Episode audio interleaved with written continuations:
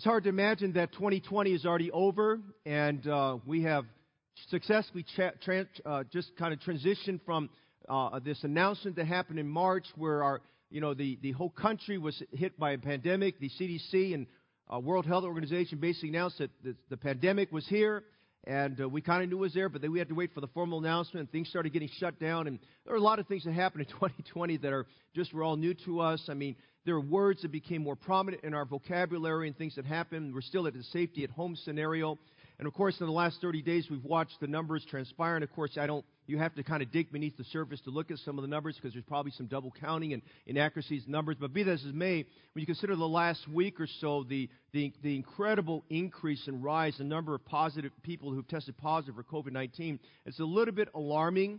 It's a little bit concerning. Uh, for me, it's a little bit more concerning for the fact, number one, I, you know, I'm concerned for the safety of our church family members and your family members, that none of them get that, and we do pray for that. And secondly, it's concerning to us in terms of how long our area is going to continue to be shut down the way it is, and just things of that nature. And, you know, of course, I, I think just I was telling a preacher friend of mine that was watching our service last Sunday. He texted me after the, mes- the the live stream was over, and I said, "Preacher," I said, "what are you doing watching me preach?" I said, "You're supposed to be having your own service. What's going on?" He said, "He said, Brother Fong," he said, "I got COVID nineteen this past week here, and I'm really in bad shape here." I had a word of prayer for him and so forth there, but but uh, you know, we were talking about the numbers. He asked me yesterday about some things, and he said, "How are things in your area?" I said, "Not so good." I said, "Between between Friday." And uh, and Sunday, or yet no, between Thursday and yesterday, uh, according to the numbers, they said the Bay Area, the number of positive cases increased by ten thousand. And if you looked at the numbers, the last, the last, I think the last seven days, it increased by about forty thousand here in the Bay Area. That's a, that's a huge number. Granted, there's some probably errors and double counting, but still a huge number of people that have tested positive for that. And that's of course a problem. And we're not going to get into all this philosophy about whether P C R testing and you know and other types of tests, antigen testing, things like that, are accurate and so forth. But what we do know is this: that the pandemic's here, vaccines are happening. And it's caused us to readjust how we do ministry. And we went from being here one service, being pretty full, to now we had two, or two multiple services we're doing right now. And uh, several of our folks that would have normally other come this first hour are probably staying home watching my live stream uh, at ten o'clock because they're concerned for safety. So we've had to transition. We've had to modify. Our primary ministry for our church has been pretty much through live stream and through some of, some of our, our English-speaking classes using Zoom as a tool. And even with Zoom, we're not getting kind of the attendance we like to have there. And our clubs have had to transition. Our teenagers on Friday night, in fact, it's it's just very wanting right now that our teenagers have not been able to assemble physically for a teenage meeting since March. Our college department has been able to meet on Saturdays, and our Acts uh, department, our, our single career, have been able to meet once a month uh, in the last two three months here, which we're thankful for. But it's just been been very challenging for that, and of course, we're very concerned for everyone who's over sixty-five and has Uh, pre, underlying pre-existing health conditions and are greatly at risk in there. We're just concerned about all those things for people there. So we're just watching for those things. So we just have had to modify, and, and our primary means of ministry has been through live stream and so forth. But in spite of all those things, we're thankful that God has blessed our church. God has worked through our church. We've had we've had a good number of visitors that we've we've had come that, uh, that are now watching us on live stream. We've seen a good number of people saved who are part of that. Uh, we're seeing the Lord open doors in other states and in other countries in ways that we would not have imagined. That now we're just kind of working through that through that angle there. Uh, we're seeing God open doors through other means, and people are a little bit more sensitive to the gospel. So, you know, for all that being said, we're just asking God to just work through our church. And, of course, we're trying to minister the best we can through all these things and realizing we have these these challenges here. Now, look at chapter eleven with me, First Samuel, because the passage we're going to look at kind of, to me, and I was reading this in my Bible reading several weeks, maybe several months ago, and just a lot of thoughts jumped to my mind as I was kind of reading through First Samuel again, one of my favorite books I like to read. And I was reading through, and just a bunch of thoughts came jumping out at me. And I believe there's some things I'm going to tell you about this morning that parallel with our condition here, our situation. I think there's a lot of things that parallel with what's going on in our world, in our nation, in our Bay Area that, that comes here, but also gives us God's remedy and God's idea for this. I want you to notice my background first before I get into some things. Saul is the king of Israel. First Samuel eleven. Saul is the king of Israel. He's the first king of Israel. He's in his first year of his reign. Saul is in is just now facing in chapter eleven his first major his first major challenge, his very first major decision making, and it has to do with the Ammonites coming and uh, setting up camp against the, J- the men of Jabesh Gilead and the men of Benjamin, of course, and of, of which Saul was of that tribe. They had a fondness in their heart for the people of Jabesh Gilead, uh, it, and I'll talk about that a little bit later on. But anyway, uh, Saul made a defense. He led Israel into a defense against the Ammonites here. It was a very successful defense that God blessed. As we look at the verses we read, beginning verses twelve to fifteen, they're celebrating the occasion that they had this great victory. And as we'll see in a minute, it had a unifying effect on the whole nation. This victory had a unifying effect, and so they got together there. And so Samuel, Samuel seizing upon the moment there, uh, there, there was some insurrection in the kingdom. And uh, they said, well, there were some people, they called them the men of Belial, that were not necessarily, they were not really, they were skeptical of Saul being king. And back in a previous chapter, they said, well, you know what, we're not really sure we want to follow him. And so some of the men who were for Saul said, okay, he's proven himself, they've beaten the Ammonites, we ought to take those people who are guilty of insurrection, and we ought to put them to death. And Saul said, no, no man's life shall be put to death. Now, just a side thought, I wish Saul had kept that thought and that attitude during the remainder of his, of his monarchy, but he didn't. But at this one time, he said in verse thirteen, there shall not a man be put to death this day. Well, Samuel's there because Samuel's the man of God. Samuel's the prophet in that case. Samuel was the last of the judges. The period of the judges would end with, with, with Samuel. So to understand the book of Judges, you have to keep reading through First Samuel a little bit until Samuel dies in chapter twenty-five. Samuel's not just a judge. Samuel's the high priest. He's not just a high priest. He's a prophet, but he's not king. No man could be prophet, priest, and king except for Jesus Christ. Amen? And so you look at the scriptures here. You have the king, who's Saul. You have, you have Samuel, who's a prophet, and he's a priest. And as the man of God, as the spiritual advisor of the nation, Samuel gets up and he says, okay, now, we have a great victory here. So he seized upon the moment. He didn't ask Saul for his opinion because this was something that was of the mind of God. Let me just say, say this. There are things about the Bible we don't ask the government or some other authority for permission. What is thus saith the Lord is God's word. Amen? The Bible says we must obey God rather than man. There's just some things about it. For instance, the, the government doesn't tell the church that it can assemble or not assemble. That's declared by the word of God. They don't have jurisdiction in that matter. They don't tell us, come on, give me some amens here. They don't tell us that we cannot preach the word of God or restrict or censor the word of God. That is thus saith the Lord. The government has no place in that. Now, I'm not preaching an anti-government message. I'm just telling you there is no authority that is higher than the authority of God. And we have to understand that. Sometimes we get all nervous and shaken up about new laws or passages. I was just reading the other day, all these new laws that have passed in, in, in, the, in the state of California are going to affect us and things like that. And I thought, you know, if you just keep reading this thing, you're going to be paranoid and so bothered by that, you won't be able to do anything. You'll be afraid of your own shadow, amen? So I just, you know, I got to remind us today that we have to remind us ourselves, there are just some things God says, this is what it is, thus saith the Lord, and we have to follow through with that. Well, Samuel got up. He asked Saul for permission. He said, look, he looked at the people there because the nation was assembled there. It was a unifying moment. Everybody was happy. He said, come on, come. Let us renew the kingdom at Gilgal. Now we have to think for just a minute. Saul, if you look at chapter ten, verse twenty-six, Saul was from Gibeah. He was a Benjamite. Most of the Benjamites, as we get this place in time, live, a good number of them lived in Gibeah. Now, not all of them, but a good number of them. It was more, there were more Benjamites that lived in Gibeah than anywhere else. Because Saul was from Gibeah. And we read in chapter ten, verse twenty-six, that as Saul was coming out of the fields of Gibeah. And we read that again in chapter eleven. That, that's where his home was. That's where he made his home. And as far as the king was concerned, as far as Saul was concerned, he wanted the kingdom to be ruled at Gibeah. Because that's where his home was at. That's where his family was at. But but but uh, Samuel said, Samuel said, no, come, let us renew the kingdom at Gilgal. Now, we have to ask the question, why Gilgal? Not Gibeah. Why Gilgal? Not Gibeah. Why didn't we stay at Gibeah? The king is from Gibeah. Why don't we stay at Gibeah? But Samuel said, come, let us renew the kingdom at Gilgal. Now, I want you to see some things this morning. I'm going to build it up and tell you what, what this is all about. Number one, I want us to go back and understand why Gibeah. Why did he say not Gibeah? What was wrong with Gibeah? I want you to notice, first of all, in our, in our study this morning, I want you to notice Gibeah had a corrupted past. We have to go back and understand what was going on in Saul's heart, Samuel's heart, about Gibeah. It may not have bothered Saul, but it was bothersome to Samuel. We have to go back, and if you want to write this down, I want you to write down Judges nineteen and twenty and twenty-one, three chapters of Judges. Now, I don't have time to read it this morning, but I'm going to take you back and give you the background to Gibeah. The corrupted past of Gibeah included lawlessness. There was lawlessness. Now, what was the story there, okay? Now, the theme in the book of Judges is this, that every man did that which is right in his own eyes. So, in other words, if it looked right to me, I did it. Didn't matter what God said about it. If it looked right to me, that's what I did. Every man did that which is right in his own eyes. That's not a good thing.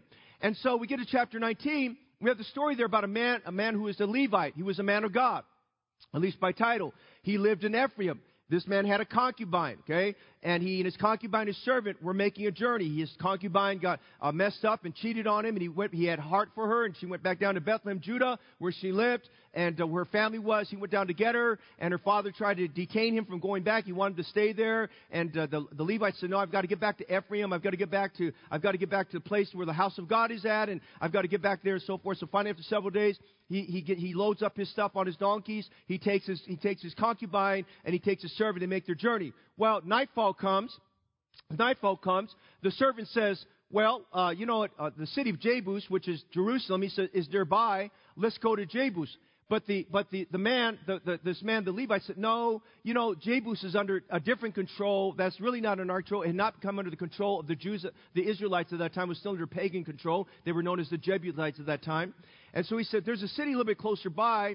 And it's a city where there, we have some kinfolk there. We have some kinsmen there. It's called Gibeah. Now, Gibeah, Gibeah was a little bit, little bit farther away, but he said, let's go to Gibeah. We'll go there, and hopefully we'll find some someone to host us and give lodging. And he went there. They got in the city, and they were not met with welcome arms. Just basically, people were just kind of cold to them. And so as we read Judges nineteen, we read about this Levite, his servant, and the concubine.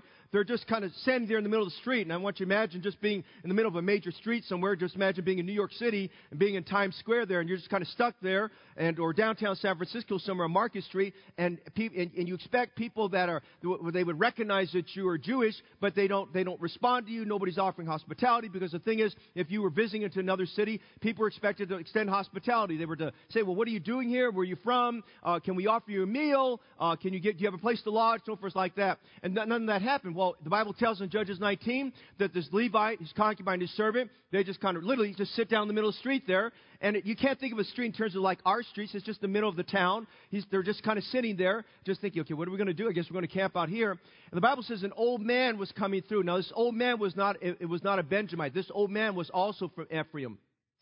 This old man lived there. He worked the fields. He was coming in. And the Bible says this old man came. He saw this man there. And the Bible describes it this way. He saw this wayfaring man. And a wayfaring, the word wayfaring talks about somebody who's not where they're supposed to be. They're journey, they've journeyed somewhere. They're far from where they ought to be. Now, when we use it in a spiritual vernacular, wayfaring is not a good description. It means you're far from where God wants you to be. And so this man saw this, this Levite there, and so they struck, he struck up a conversation with them. He found out this man was a Levite. This was his so-called his, you know, his spouse or concubine, the servant. He said, listen, uh, he said, you should not stay here in the street. He said, listen, you come here in my home. I'll lodge you. And the Levite said, hey, you don't need to. He said, listen, I've got food for, we got enough food for ourselves and for our animals. He says, no, no, no, no. You come to my house. I'll lodge you. I'll feed you. I'll take care of you. Do not stay in the street. Now, the man knew enough. The old man knew enough about the city that it wasn't a wise place, wasn't a wise thing for him to do, that man to stay there. So the Levite accepts the invitation, and he brings his concubine, his servant, with him. From this point on, we hear nothing about the servant. Nothing said about the servant. The servant goes, goes quiet on us. They go inside, and the Bible describes they're having a meal, they're having a good time, they're rejoicing, and, they're, and it's dark now, and there's a pounding at the man's door. Remember, the old man, it's the old man's house. There's a pounding at the old man's house, and it happens to be men of the city, and there's a description of these men. They're called men of Belial. Now, Belial is another name for, for, uh, for the devil. It's basically meaning the devil and so forth there. And so they're knocking at the door, and uh, the man says, and it wasn't like, you know, like this. It was... They said, open the door. They said, oh, man, we know that somebody's with you, and we want you to give that man to us. Now, I just to tell you this, and I'm trying to just say in the correct way, but these these these men of Belial, they were very perverted men. They were what we would call lawless men. They were not good men. They were very wicked men. And they wanted that Levite to come out. They saw him in the street, and their thought was, when nightfall comes, we're going to attack this man, and we're going to sexually abuse him. That's what they basically had in mind. They were going to sexually abuse this man. And so they looked at him, and the, the old man knew what they were up to, and he said, no, no, no. And he said, no, no, no, my brethren. Now, that was a mistake right there, but anyway, he said, no, no, no, my brethren, do not so. He said, listen, I have a daughter here that you, that I, you can take my daughter and the concubine, and, and again, that's a whole different sermon to itself. He said, you can take them and do what you want, but leave this man alone. You shouldn't do such a thing. But they kept pounding the door. They said, listen, if you don't give that man to us, we're going to do take him and take you and do worse to you than you could ever imagine. Well, the Levite finally gets up. He takes his concubine, doesn't even speak to her. He opens the door and throws his concubine out the door. But literally, that's what he does. He puts her out the door, and those men, just, again, their, their minds are twisted, they're perverted, they're deviant, they're just, they're reprobate. I mean, I could just have a lot of words I could describe them. They're wicked, sinful men. I mean, to, even to describe this just makes me makes me a little bit embarrassed right now.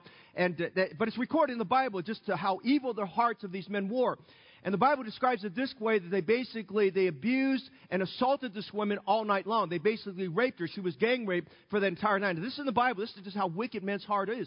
They, they, they assaulted her until, the Bible says, until the sun came up. So you can imagine, most people went to sleep early in the evening because there really wasn't a lot to do, and they didn't have, you know, they basically used candlelight, things like that. And most people back in those days probably went to sleep not later than eight or nine o'clock at night. And so you can imagine all night long this is going on. And if sunrise came at about five thirty in the morning, you can imagine that was a brutal, brutal evening. The woman somehow, somehow made her way back to the home of that old man. But as she got there, the Bible says she collapsed. And the last thing you read about her is that her hands were on the threshold. And her hands on the threshold. And so the, as, as the morning rises, the Levite is up early. And uh, you don't see the Levite doing anything to defend her. He just throws her out there, says, okay, I'm going to protect my hide. I'm not going to worry about her. And he opens the door. He sees her lying there. Now, she's in a mess. I mean, she's, you just can imagine she's in a complete mess. Her hands are spread out. She's on the threshold. She's not moving. You can tell there's no movement. There's no life in this woman. This is going on. He says, up, you know, and just heart, in a heartless way, he says, come up, woman, get up. No response. Come up, woman, get up. And I imagine he probably just shrugged her a little bit there. And he noticed there's no movement. So he packs up his stuff, gets his servant. Again, no, no mention about the servant. The servant's in the background. He picks his, he picks his concubine up, puts her on top of his donkey, and they ride off there. Now, I want you to notice something here. Gibeah. Gibeah is noted for the lawlessness of that occasion. That deed was never, never forgotten, and I'll talk about it in just a minute. In fact, it was never forgotten to the point where the Bible makes mention of that later on in the book of Hosea.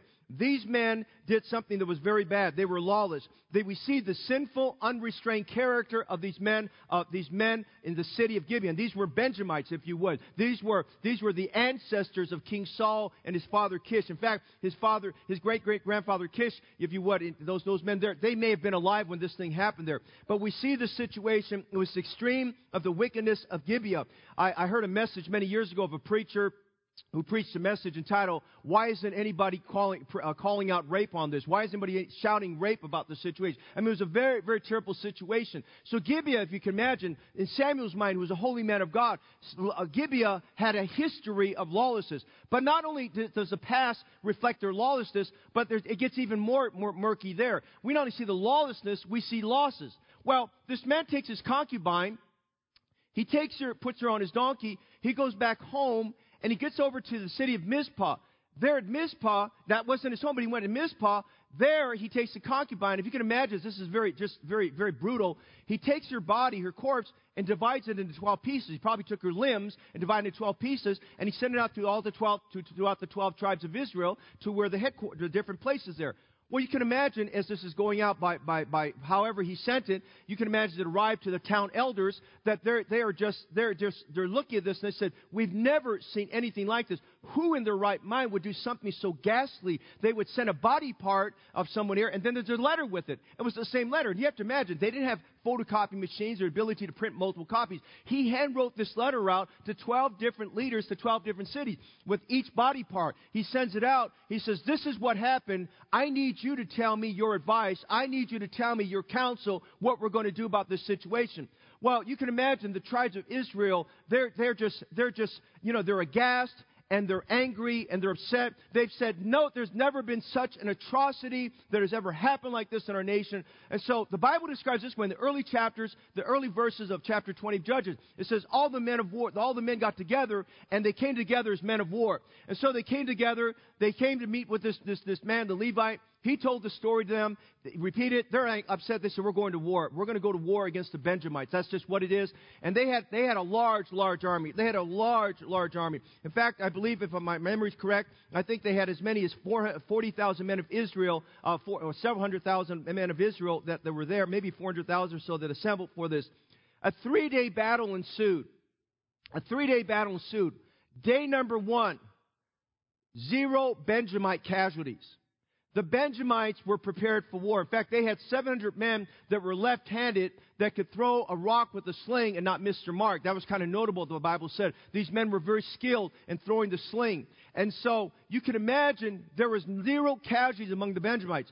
But among the men of Israel, which had a larger, larger army, forty thousand men of Israel fell in one day. Now, when we get reports of, you know, we have a fallen soldier or two and uh, several here in Afghanistan or somewhere like that, I mean, that breaks our heart. We hear things like that. We hear about one hundred dying in, in, in, in a ma- massive casualty. That breaks our heart. But can you imagine how heartbroken Israel was? forty thousand of their men died in one day. They went back to prayer to God again. They said, God, should we go back to war? God said, you can go to war. But they didn't ask. Their prayer wasn't complete. That's a whole different message there. And so they go back to war again. And so, again, there are more people that killed. So, excuse me, on two, over two days, there are forty thousand casualties. Well, the third day, for the third day, they're, they're, now they go back at the end of the second day and say, okay, God, what do you want us to do? And this time we see their hearts a little bit different. And they ask this question. In fact, they asked they asked Phinehas to represent them in their prayer. They said, should we go to war or should we not? And that's what they should have asked in the beginning, but they did not. They wanted to do their own thing. They were driven by the wrath of man, not by the mercies of God. And they said, so should we, should we go to, should we go to war or should we not? And God says, this time you can go to war, and this time I'll give you the victory. And so they, they set up, the, they took the men, they put them in, they put some leaders in wait, the Bible says. They they, they, they, they had some men hiding in different places, and that their goal was to draw the men of Benjamin out, the men of Benjamin out of the city, and then when they would do that, they would they would run for them, and as they did, the men, in, they were liars and leaders in wait, they would run back to the city, set it on fire, and kill everybody else that was inside the city, and therefore causing the men that went out to go back with their backs turned, and the men of Israel would go and attack them. Well, needless to say, the strategy worked. The strategy worked, and on that third day, if you can listen to this, twenty-five thousand one hundred men of Benjamin were slain in battle. twenty-five thousand one hundred. You say, well, what's significant about that? Israel lost forty thousand the first two days. What's significant is that the men of Benjamin only had twenty-six thousand men. They only had twenty-six thousand men. Can you imagine this? An entire tribe of men, an entire generation of men was almost annihilated, almost completely wiped out, almost put into extinction because of the sin that was committed in the city of Benjamin. Listen, in the city of Gibeah, there was great losses and casualties. If you just take into account the men of Israel and the men of Benjamin, because of what happened there, is so ugly. sixty-five thousand men lost their lives. You imagine that with me.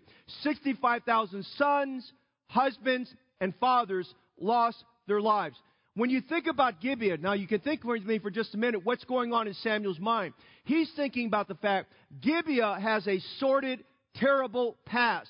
He says, I know that's where Saul's from, and I know God forgives, and the tribes are forgiven, but it has a past associated with it that we, want, we, we need to get rid of. In fact, this past is so, so difficult. Listen to what Hosea nine nine says. Hosea records twice in Hosea nine nine and Hosea ten nine some things about Gibeah. In Hosea nine nine he says, they have deeply corrupted themselves as in the days of Gibeah. The description of what happened in Gibeah by the men of Gibeah against the concubine, towards the concubine, and then later on, if you would, by the by the, the, the war the men of Gibeah and the Benjamites had with the rest of Israel, he calls it they calls it the corruption, the, how they corrupt themselves in the days of Gibeah. In Hosea ten nine he says, O Israel, thou hast sinned from the days of Gibeah. He says, there they stood. The battle in Gibeah against the children of iniquity did not overtake them. He describes that scenario as the days of Gibeah. It had a very, very sordid past associated with it. The past was something they could not bury, they could not put away or hide. Now, what's the application of that as we move on? Well, the application of that is we look at twenty twenty. And twenty twenty is a year we cannot put behind us. We cannot bury it. We cannot hide ourselves. We just have to face the fact it was with us. It would be a year it would be remembered as a year of shutdowns, closures, setbacks, and failures. For some, it's a year of sadness and remorse, of great loss, of, uh, of just loss of loved ones and things of that nature. For some, it's battling with the fact that they got they tested positive and had to deal with COVID nineteen. For others, they may have lost their job. For others, it may be other difficulties they face, but it, was, it would be remembered as a very, very difficult year. And then yet, for some, for some of us here, For some, spiritually speaking, it was a year of status quo. No progress, no improvements, no gains, just status quo, just same old, same old. For some, it is a year where they have slipped into the comfort chair of complacency, indifference, and apathy. They've just gotten used to saying, you know what, I guess that's the way things are. I haven't been in church for a long time, and it doesn't bother me if I'm not in church. It doesn't bother me that I don't have to pray anymore. It doesn't bother me that I don't have Bible reading anymore. It doesn't bother me that I don't have the pastor pressure me, that I've got to show up for Sunday school or show up for more services and things of that nature. It's just the same old, same old, doing the same thing. And, you know, it just let's just be candid about it for just a minute. You know, it, we've just gotten used for almost nine months now that we're just having, we have a, we have reduced size services and more live stream. And, and, you know, last Sunday night I was thankful we had our Christmas program that was live streamed. And Brother Vaughn was tracking the numbers, and we had a large, large number of people that watched live stream there. But I'll be honest with you, it grieved my soul that we couldn't do a live in-person service. It grieved my soul that we didn't have our orchestra playing, our choir singing. It grieved my soul that I couldn't preach to a live audience where I could be there. And I was here, and there were people who were here that night, but it was a pre-recorded service just because of the nature of the beast there. And so we look at these things, and we look at twenty twenty. What kind of year was it? It was a year of no progress. It was a year where maybe we slipped into the chair of complacency. It was a year, perhaps, where maybe some became cynical, critical, and decidedly adverse to spiritual things. Just decided, you know what, I've tried prayer, it doesn't work. I've tried reading the Bible, it doesn't work. I've tried going to church and nothing happened. Hey, you know what they say? They say people that get COVID, there are three things they say about them.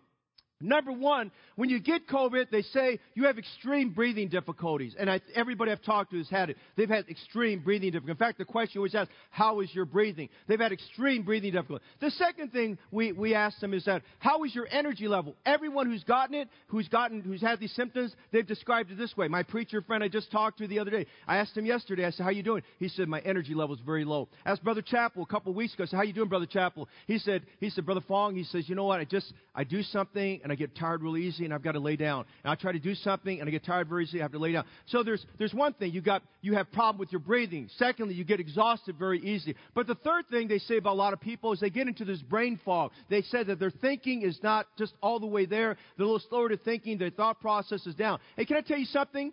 There's a spiritual COVID as well. And the spiritual COVID affects you in a spiritual way. Listen, if you've gone twenty twenty and the power of God's not been in your life and the breath of heaven's not been upon you and the Holy Spirit's not been working, let me tell you, you've had spiritual COVID. The devil came and took literally the breath of heaven out of your life. He took the breathing away from you and your ability to do things. If your prayer life lessened instead of increased, he took the breath of heaven out of your life. I'm telling you right now, we need God's breath upon our lives. And I'm telling you right now, we come on, somebody help me today. We need the breath of heaven upon our church. We need the breath of heaven upon our service. We cannot have a twenty twenty-one like we had twenty twenty. We need a year where God's power and the breath of God is upon our lives. But let me tell you what, not only that, but some have become to the place where they're complacent and lethargic. They're just used to saying, well, that's just the way things have to be. And I guess the staff's going to have to run the church. And we're going to run with this thing and that thing and that and the other. And so we don't have to do be committed, less commitment, less involvement. Let me tell you what, you may be exhausted, you may be lacking energy, but I'm going to tell you right now, you need God's power to come back in your life, to get back the energy you need to serve God. God. The energy you need to go on and serve the Lord and do something great for Him.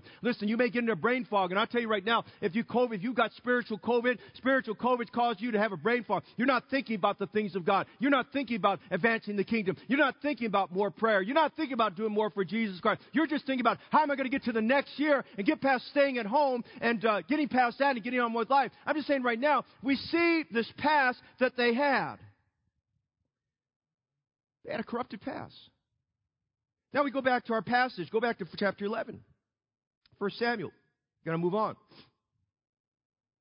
And we're going to go between there and Joshua five.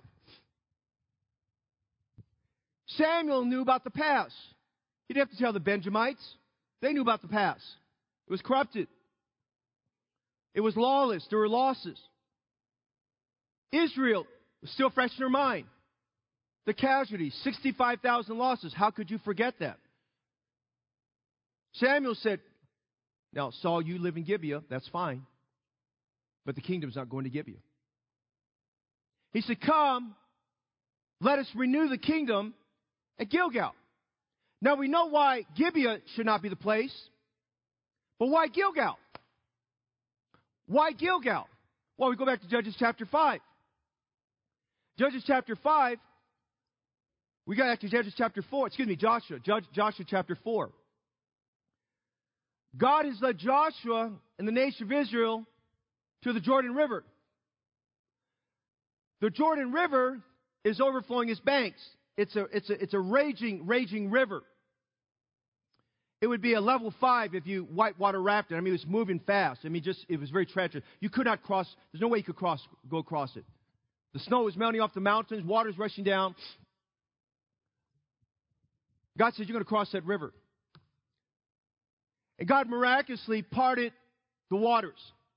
The Bible describes this way. God cut off the Jordan rivers. He cut it off. Now, the word cut off could also mean kill, put to death. God separated the waters. We read about that in Judges four. God miraculously opened those waters. Three million Jews went across.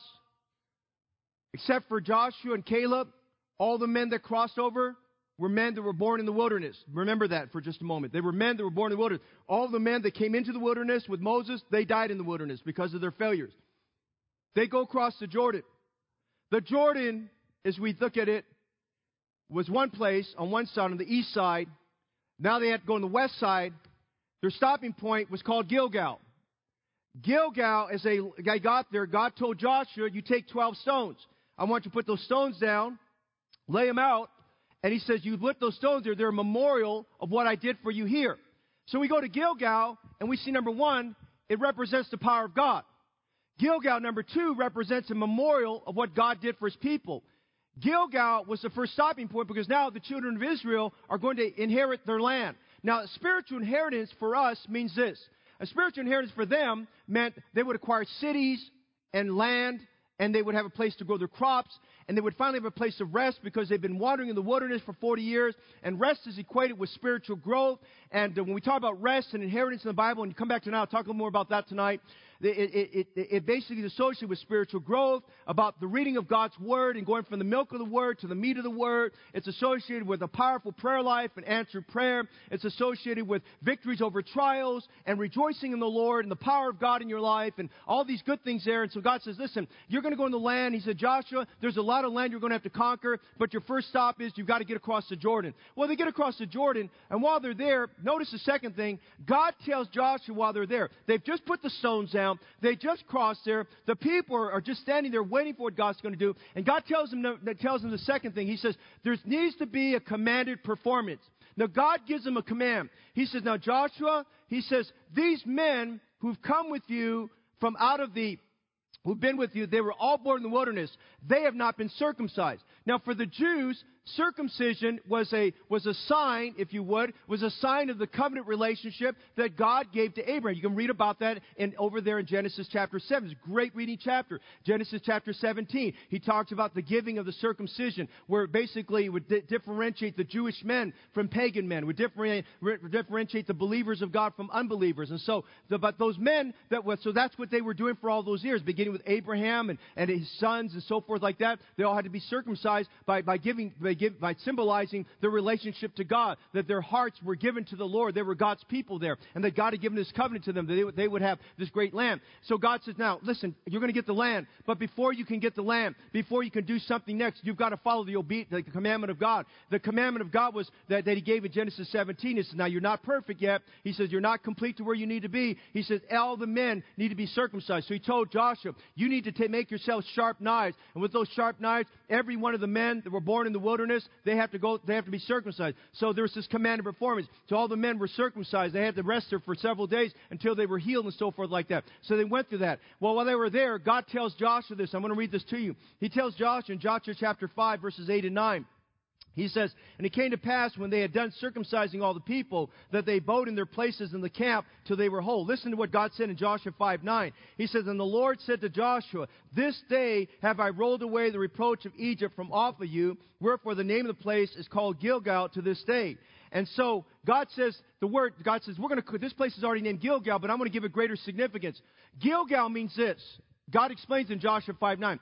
Gilgal means rolled away. Think with me about rolling a stone away.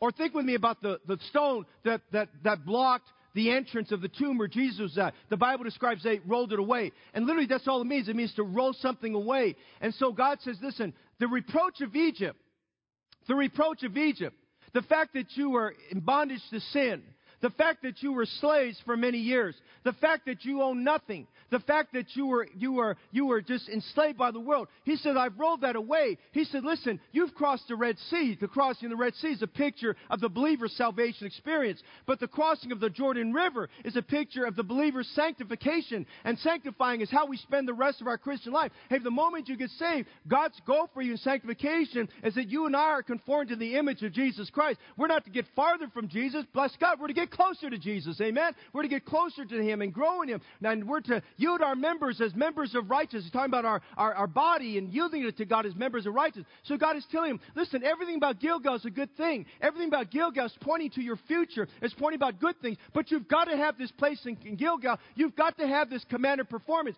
So here's what's going on in Samuel's mind. He says, don't you remember back in the day when Joshua led you here, that he told Joshua, you need to park here? And he said, Joshua, you need to make these sharp knives and you need to circumcise the men. And after they were healed while they were waiting there, they would celebrate the Passover on that there at Gilgal the way they did in the past. They would eat at the old corn of the land, but never again would they eat of the old corn of the land. Never again after that day would they have to depend on manna from heaven, because God would take care of their need by giving them their land. He said, there's a new horizon. There's a new future. There's a new land. There's a new place that God's going to give you. He says, no wonder. God doesn't want you at Gibeah. God wants you at Gilgal. Do you get it this morning? You understand? Come, let us renew the kingdom at, Gil- at Gilgal. Look at today.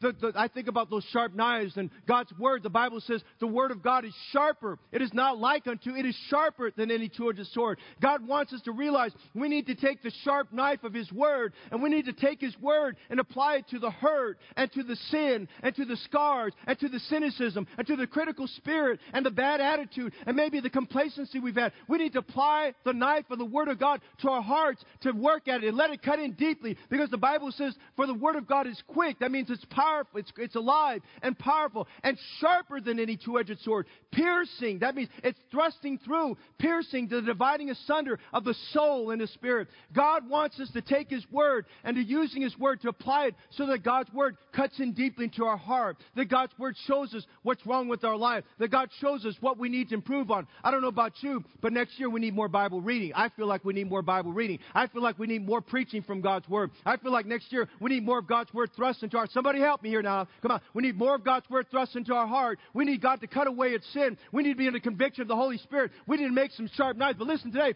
you've got to take the sharp knife of God's word that He's given to you, and you've got to apply it. If you're going to let your Bible sit on a coffee table and sit on a shelf somewhere, and you're going to put it away, not touching it for three hundred sixty-five days, you know what's going to happen? Your heart gets colder. Your heart gets harder. Your heart doesn't get any softer. We've got to take the word of God. We've got to apply it every day. We've got to start cutting away and cutting away. Now, I don't know about you, but wintertime, when I'm, when I'm helping my wife wash the dishes, or I do something like that, and I get my hands in the water, I notice my, my fingers start to break up a little more, and you, you know, the broken skin, stuff like that. I can't stand it when it starts breaking up, so immediately when I start getting that rough skin there, I take a fingernail clipper and I start cutting away, because I don't want it bothering me, and I start cutting away with it. That's what God wants to do with your life. Sometimes sin gets in the way, and if we just get used to our sin, God needs to cut away. Listen, they made the sharp knives there, but not only that, we see they had to cut away. They had to, we have to get God's word to cut away in our life, but we noticed that the power of God got them to the other side. Now, you may be thinking, Pastor Fong, you don't understand. I'm weak.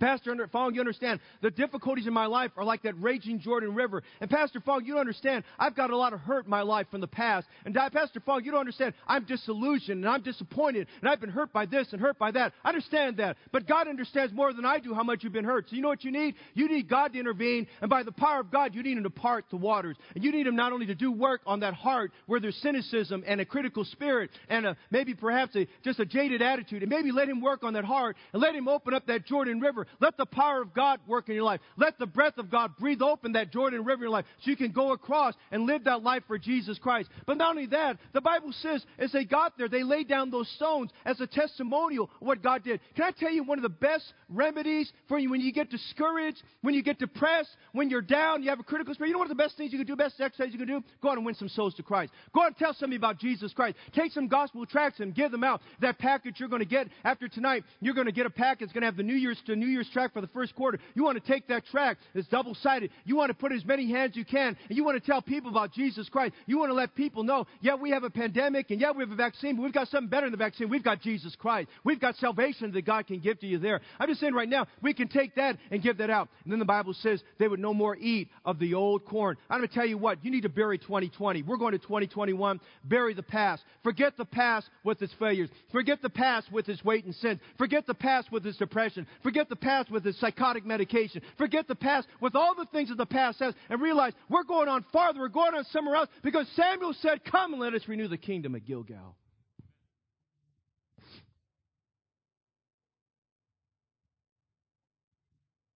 The rolling away can also be translated remove. The psalmist said in Psalms one nineteen, verse twenty-two, remove from me reproach and contempt. Rolled away also can mean putting your unreserved faith and trust in God. Next time you read Psalms thirty-seven five, pay attention to what it says here. It says, in the King James Version translation, commit thy works. It says, commit thy way into the Lord, trust also in him. The word commit many times in the Old Testament is used as the same word for rolled away. It means roll your burdens on the Lord. Roll your difficulties on the Lord. Roll that heavy stone in your life upon the Lord. Roll it to God. Commit thy thoughts. Commit thy way unto the Lord. Roll it upon him. We need to, God says, I've rolled away the reproach from you. Sometimes we have to understand that we are, there's a struggle we have going on every day with our flesh and our spirit. And listen, the Bible says that, that the flesh wars against the spirit, and the spirit against the flesh. And so when we think about those knives of the Word of God, it puts to death self. It puts to death the flesh, and it, and it crucifies it there. Rolled away reminds us we cannot start a new year in our power in the same way we ended it. There must be surrender on our part. Just like Israel crossed the Jordan River by God's power, we need God's power to start a new year. Just like Israel had to deal with their past by applying sharp knives to their, to their bodies. Listen, we need to apply the sharp knife of God's Word to our soul. And just like Israel needed to roll their burdens and concerns on God, begin today, roll your burdens, your concerns, your problems, your trials, your worries, anxieties. Roll it upon God. Commit thy trust unto the Lord. Commit thy way to the Lord. Trust also in him, and he shall bring it to pass, the Bible says. I'm saying to you this morning, we need to go renew the kingdom of Gilgal. He said, listen, there needs to be a commander performance. We can't, we can't enter to a new year the same way we ended. We've got to cut it off. We've got to pass over to the other side. Realize there's another side that God wants us to go to. So this morning we see a corrupted past. We see a commander performance. Would you notice in one last thing? Go back to chapter eleven. Notice this thought here. I want to write, put it all together for you this morning.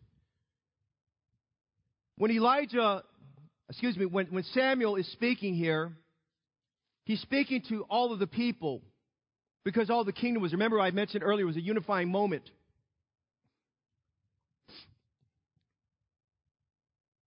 And he said, come, let us. That included him. That included the king. That included the soldiers. That included the women and children who stayed behind. He said, look, Gibeah is close, close by, and Gilgal is a little further away because Gilgal is closer to the Jordan River. But he said, let's go to Gilgal. Now, he didn't attack the pass. He didn't attack Gibeah. They already knew about Gibeah. You already know about your pass. We don't need to talk about it, amen? But he said, let's go to Gilgal. Gilgal has good memories. Gilgal's a place of victory. Gilgal's a place of going forward, amen? Gilgal's a place about the power of God. Gilgal's a place where we forget about, we put aside the failures of yesterday, and we go forward and look forward to the victories of tomorrow. Gilgal represents God working. Gilgal represents the captain of the Lord, Jesus Christ, leading us, because that's what we see in Joshua chapter five. Gilgal represents everything that's positive, proactive, personal, and spiritual for every believer, for every Christian life there. So he says, come, let us renew the kingdom at Gilgal. So let me give you some things, okay? Here's responsibility. We're almost done. David, he said, renew the kingdom. Why did he say renew it? How come he didn't say, let's start the kingdom? He said, no, because Gilgal already had, had a wonderful beginning. He says, we're going to park ourselves at Gilgal right there because it reminds us. Now, listen to me just a moment. Samuel, as he was led by the Holy Spirit, and by the way, the Bible says that Samuel let none of the word of God fall to the ground, so he was very cautious and very sensitive to the word of God. He let none of the word fall to the ground. He said, let us renew. Now, you know what David prayed in Psalms fifty-one, verse ten? Renew a right spirit within me. You know what it says about King Asa? Because his predecessor had knocked down the altars of God, it says, Asa renewed the altar of the Lord. You know, the psalmist prayed in Psalms one hundred three, he said, Lord, I pray that my youth could be renewed like the eagle. You said, Pastor, I'm getting older, I'm getting tired, I'm sick. He says, I, you said, well, I, I just don't have energy before. You know, the psalmist prayed, Lord, help my youth, help me to have the youth, uh, youthfulness that's renewed like the eagle. And so we look at here, and uh, Samuel the prophet said, come, let us renew the kingdom at Gilgal. Let me say this and I'm done.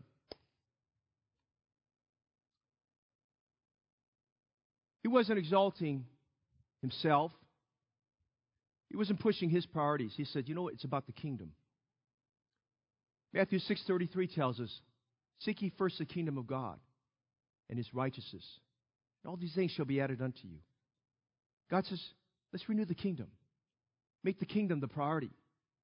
And the Bible says something else here in the last verse here. It says, and there they made Saul king. There. Three times it says, and there, at Gilgal. They did something significant. Look at it. Verse twelve, verse fifteen. And there they made Saul king before the Lord in Gilgal. And there they sacrificed sacrifice, peace offering. And there Saul and all the men of Israel rejoiced greatly. And let me say this and I'm done. Whatever place the Lord Jesus Christ had in the priority things for you in twenty twenty, why don't you decide for twenty twenty-one? There, Jesus Christ is king and king alone. Amen? And when we renew Jesus Christ, I'm gonna, he's king. He's king there at Gilgal. You see, they could have glorified their practices and their performances. It's, their performances were not to be glorified. In fact, just even talking about it is just, you know, it's, it's just, you know, you think about it, there's painfulness. But when they did that there at Gilgal, when they, when, when Joshua told them what to do, they had to be prompt. They had to be prompt. It was painful, okay? But they had to, they had to do it because God told them to do it. Listen, God wants us. Gilgal is a reminder. Obey God and obey God promptly. Do it right away. Don't wait for, for tomorrow. Don't, don't put it off. Do it right now. And so that was a reminder to them. And so he says, come, let's renew the kingdom at Gilgal. Let's renew the kingdom where there's victory. Let's go renew the kingdom. Let's have a, let's decide that Gilgal, this coming year, is going to be a year of the Gilgal. The year where there's God's powers in our life. The year when the breath of heaven's back upon us. The year we get back our energy and we get our youth renewed like the eagle. The year in which some, some things will change in our life. The The year in which the kingdom is advanced, the year where more witnessing will happen, the year to where we commit to have a daily victorious prayer life. He said, let's renew the kingdom there. And then he said, there they sacrifice sacrifices. Hey, make this coming year a great giving year for you. Make it a year, if you're not tithing, pledge by starting this cut today that you'll start tithing. The tithe is one-tenth of how what are, everything that God blesses you with. One-tenth of that. Not the net, but the gross. Re, but decide to participate in it. Participate in the special offerings next year. We're gonna. I'll talk about it tonight, about we need to take up a special offering next year for our debt reduction. We didn't do it this year, but we need to do that to kind of keep going on, working our building program. Uh, we need to take up some things like that. I mean, participate participate in Faith Promise Missions. We're just thankful for good reports we've had this year from missionaries in spite of COVID. Many, many souls getting saved there. Let's renew the kingdom there. Okay? Uh, he says here, let's renew the kingdom. He says there, let's make some sacrifice. Then he says, peace offering. Now, wherever we find peace offerings, peace offerings were associated with giving thanks and glory to God. The people would eat of those peace offerings. They would give thanks to God there. And so the people rejoiced and they gave thankfulness to God for his victories. Thank God for everything he did for you. Thank God for his mercies. Thank God for his goodness. Thank God that he kept you healthy. Thank God that you're saved. Amen? Thank God that you your family's healthy. Thank God that you're looking forward to entering a new year and that God will give you grace and strength to help in time of need. But let's go renew the kingdom of Gilgal. Let's not stay back in Gibeah. We're not going to stay back in Gibeah, which has a bad past. We're not going to stay back in the, the sorrows and the hurts of twenty twenty. We're going to look at twenty twenty-one and say twenty twenty-one is going to be a year where we're going to Gilgal, and there we're going to renew the kingdom. Let's not stay behind. Let's go forward for Jesus Christ. Gilgal represents everything that is right about the believer's life, about the spiritual walk that everybody should take. You ought to decide today. I'm encouraging everyone, just like Samuel did, as a church as a whole, come, let us, not just me, not just a few of us, not just a handful. Let's all of us. Let's every one of us. It has nothing to do with involvement. It has to do with you being an attendee or a member of the church. Let us all renew the kingdom at Gilgal. Let us all go there and make, and make a king. And decide Jesus is king. Let us go there and renew the kingdom. Let us go there and sacrifice sacrifice. Let us go there and have peace offering. Let us go there and rejoice in the Lord. Let's go there. Let's go to the place where there's victory, where there's God's power, where God has had a demonstration of his working in our life. And may, may it be tonight, this morning and tonight, that you just make some very strong decisions that you're going to live for the Lord and honor Jesus Christ. Don't go back to Gibeah with his past. Don't go back to Gibeah with his losses. Let's go forward and renew the kingdom at Gilgal. And then this morning, if you're not sure you're saved, I invite you today to come to know Jesus Christ as your Savior. Christ died for your sins. He's the captain of the Lord's host. The word captain, as I explained on Wednesday night, means also prince. It also means the one who was the author and finisher of our faith. He's the captain of our salvation. He's the one who took your place and died on the cross for your sins. Let us not forget of all that Jesus did for us. Receive Him today as your Savior. Decide today, when we give the invitation, to kneel where you're at or come forward this morning to make a decision. I'm going to help. I'm going to, on, on, for the glory of God, I'm going to renew the kingdom at Gilgal. I'm going forward for Jesus Christ and making a difference for Him.